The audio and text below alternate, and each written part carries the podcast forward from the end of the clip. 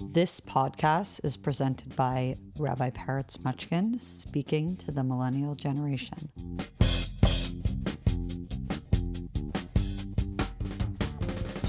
Hello, welcome to the Rabbi Peretz podcast.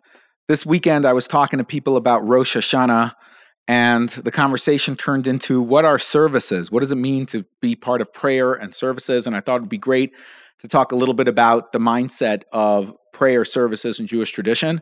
There is a clear lost art of prayer in today's day and age, partly because we don't have the time and we're very distracted.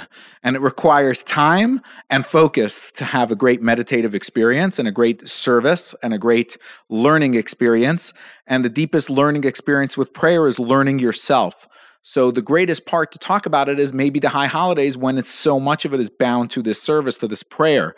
So I'm super pumped that people come to it, but at the same time, it also saddens me that people come to services and struggle with finding meaning and purpose within that experience. So I'm hanging out here with my friend Rabbi Mendel Simon. Hello, He's, Peretz. How's it going, man? It's great to have you here. Great to be here. So we got the east side and west side coming together here, leading different services. We've both been leading services for a while. So maybe we should riff a little bit on what services mean to us and maybe from our personal experiences, what is meaningful to our community. And maybe that'll inspire people to have a better Rosh Hashanah service. All right, let's do it. You're in? So I think of uh, of Rosh Hashanah as a themed holiday like not just birthday of the world new year's but like there's an actual theme going on. And the great theme of it is this past present and future theme but with a jewish order. It's not past present and future. Past present and future sounds normal that oh there was a past there's a present and there's a future. But in jewish tradition it's actually present past and future the first thing is always being present. That's the first thing about Rosh Hashanah is you're present right now. You are the center of this conversation. So that's what I love about this uh, Jewish part of like the approach to Rosh Hashanah is present. What am I presently handling and dealing with? So the first thing you can think about of present is how do I feel about where I'm at? Which you can call it your own your own relationship to yourself this dignified space that you live within and who am i and uh, whether i have value or not. The first human being adam has the same question what is my value? That adam as an androgynous being splits into two and adam and eve and forever everyone has that question what is my value? So the present question is always what is my value or am i bringing value to something? And if you're honest with that you can't say i'm going to do something or i did something in the past.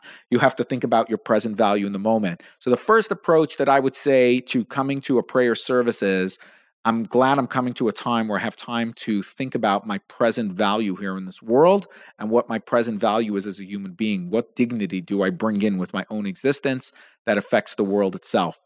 Because in the world, the key is always survivalism, but survivalism isn't inherently dignified. You don't see dignity until it's ruffled. So even uh, like a, a, vegetable has emotions. So if you don't know that vegetation has emotional capacity or that animals have real feelings, then you are comfortable with ruining their dignity.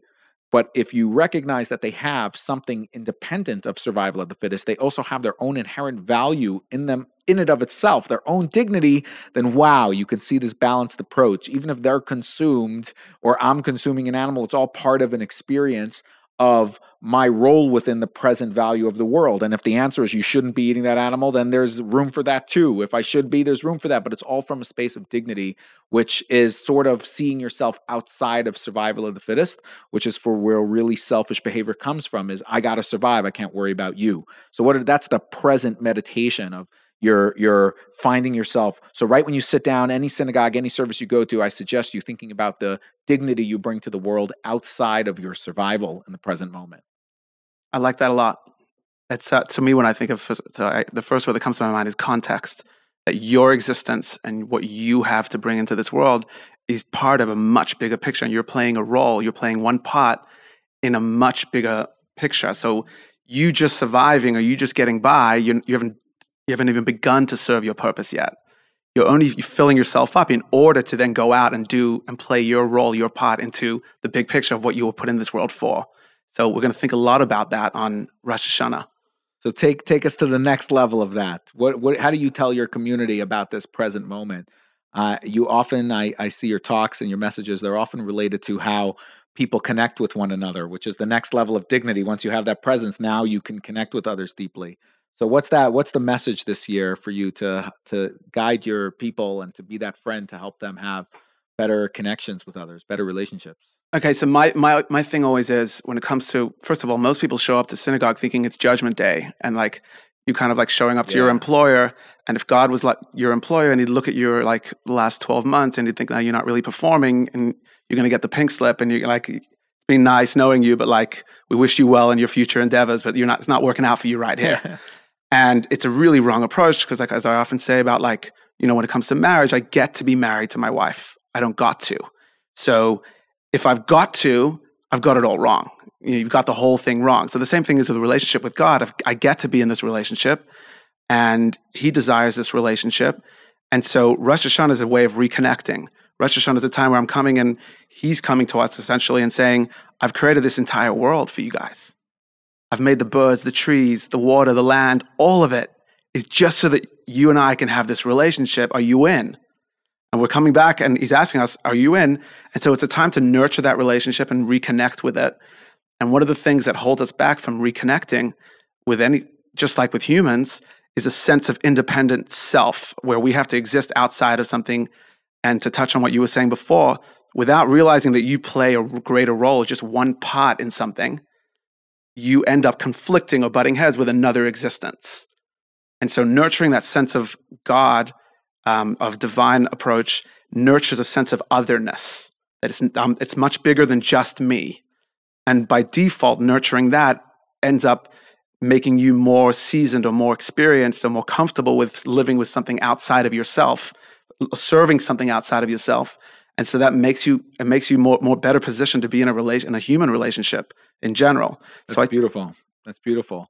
I, uh, I I think that fits right into the next part of Rosh Hashanah. The theme of prayer is also where we come from, like being able to see that, like your idea of seeing that I could be in a relationship with God and that there's a world created for me. I don't come here and have to create the world. It's here for me to then find my place from here, which is pretty awesome, awesome gig. You know, you get to come in and do what you're capable of doing. You can use your talents in this world without having to like rebuild the the infrastructure. And so even today when we're building things, it's in context of what's been built before us. So a big part of Rosh Hashanah is after you find yourself in the present, is then getting back to all right, where am I from? What are my Jewish roots?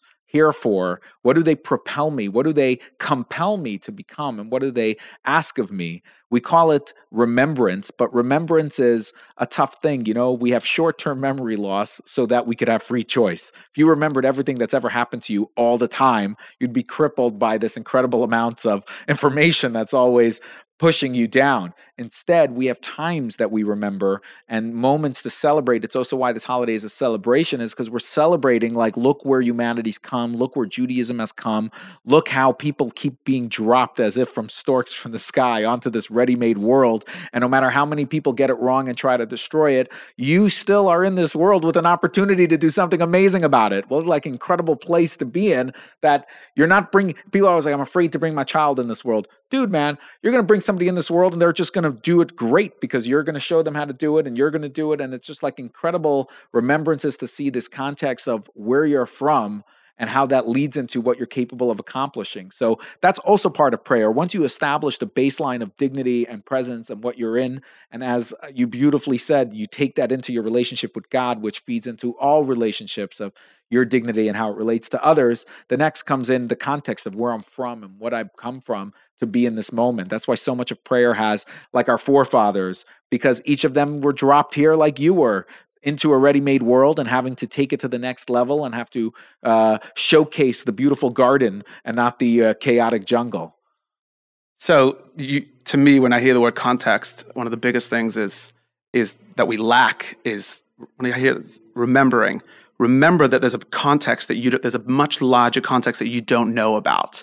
Almost every situation we find ourselves in, we're just playing one role in that. So, you know, one of the things I, I realized and I learned this is the fact that I'm even comfortable just talking with you here on this podcast on a mic or talking in public. People know me as a public speaker, but believe it or not, that that was something I had to create. That was something I had to. There's a lot of fear in public speaking. So to me, that is one of the greatest, the hardest things when it comes to pray is you got your guard up. You have this fear. Getting into your space and allowing a natural soul energy to flow in you.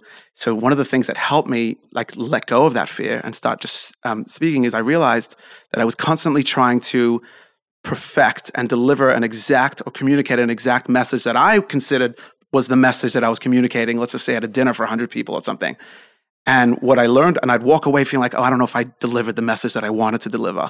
And then what I learned was that a hundred different messages were heard from that same toast that I gave. Yeah. Everyone walked away with a different message, depending on their pain points in their life, what they've experienced, what they've gone through. Something else resonated with each person differently.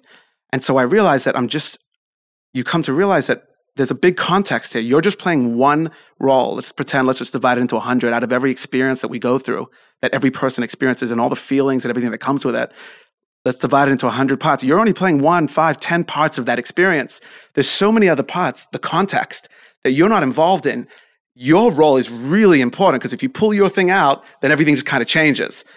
But always remember there's a much larger context going on and that's making up the entire experience right now and so that to me that ties into prayer and that's what when it comes to having a successful prayer remembering there's a context here and remembering what you're serving and getting out of your getting out of the fear and anxiety and the things and a successful prayer is really like a successful meditative experience where you like completely get rid your mind of distractions and really zero in on and become a vehicle for and allow the energy just to flow through you Beautiful. You're using this idea that you're looking back at what other people accomplished as really context for your own playing a role and being able to be successful at it, which leads us to part number three. The, the, the goal of Rosh Hashanah services is your impact and how you're going to impact the world moving forward. So prayer has some connotations that that I think are a little off-putting, like you're asking God for stuff and people are like, come on, that doesn't work. And uh, more importantly, I don't believe in that. I don't believe you can pray to somebody for something. But really, it's not a dogmatic experience. It's just understanding that you're not asking God for things. You're essentially asking for things to help you fulfill your mission. Huge difference. The difference, I think, could be encapsulated in this old Hasidic story that really uh, always, always gets me well. Where this this uh, Jew comes to his rabbi and he says, Rabbi, I need health and I need wealth and I need, I have so many needs. And give me a blessing that I can make money and have health and have everything I want. And the rabbi says, You ask beautifully for all the things you need, but you ask not what you are needed for. That, that story always hit me right because in prayer, you can sometimes get lost in all the things you need, but it must come with I need these because this is what I'm needed for. I need these because I need to accomplish. I need my health so I can have the energy to go do what I got to do. I need the wealth so I can uh, broaden the influence of the kindness and goodness that I have within me. So for me, the final structure of Rosh Hashanah services is not asking for things and prosperity, it's asking that we should have uh, easy path towards fulfilling our mission on earth. And that is certainly something worth meditating on and praying on is how I can have an easier way to have maximum impact. And that's that's really uh, our eco-friendly prayer service of being able to have the least footprint with the maximum impact. That's the goal or the future tense of Rosh Hashanah services. So I think that's very consistent with what you're saying. Um, but to me, when I think about praying to God or connecting with God, another way you might describe that is connecting with your inner essential self. Yeah. Because we all are a piece of God essentially within us, our souls.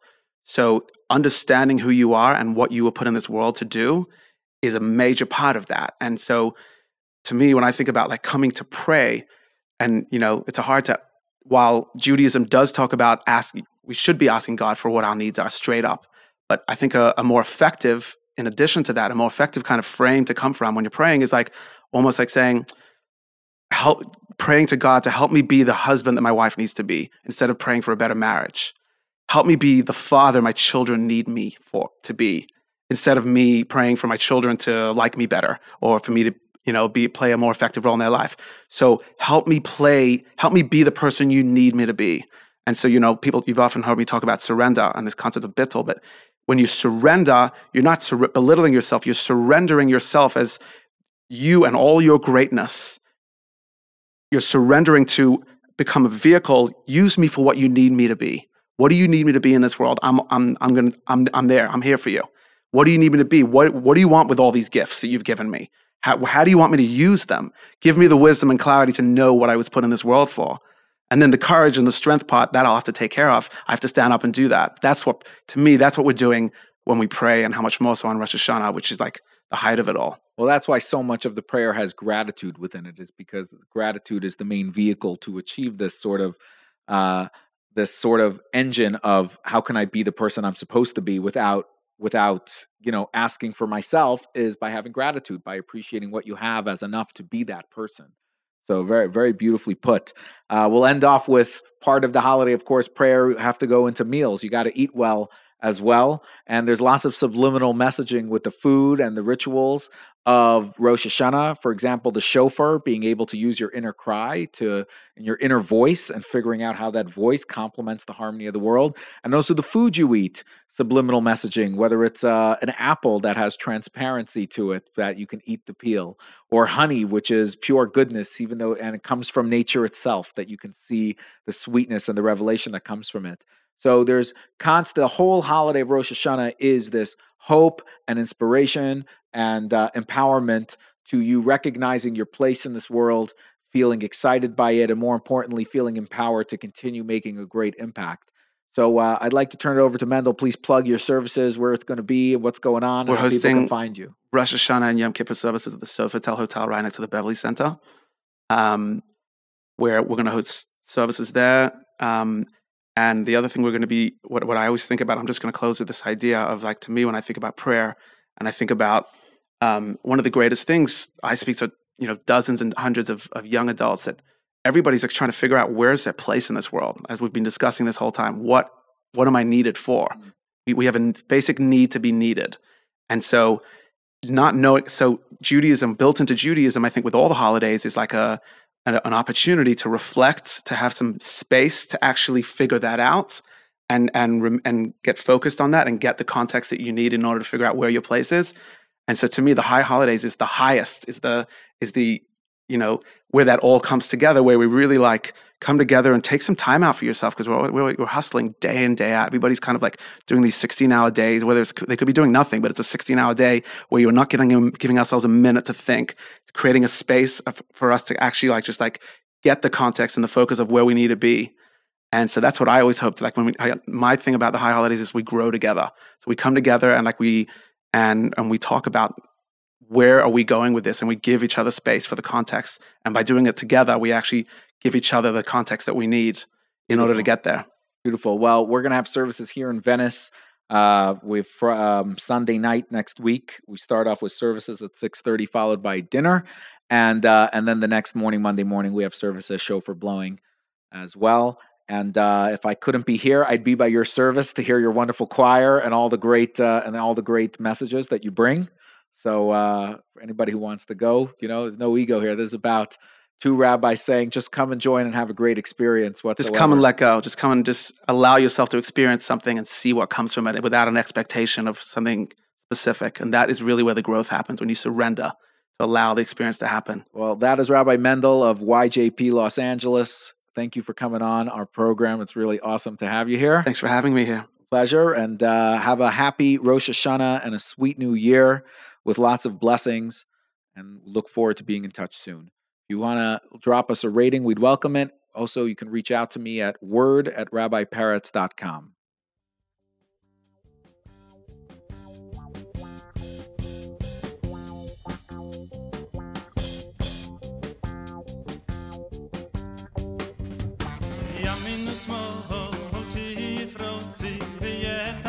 Ali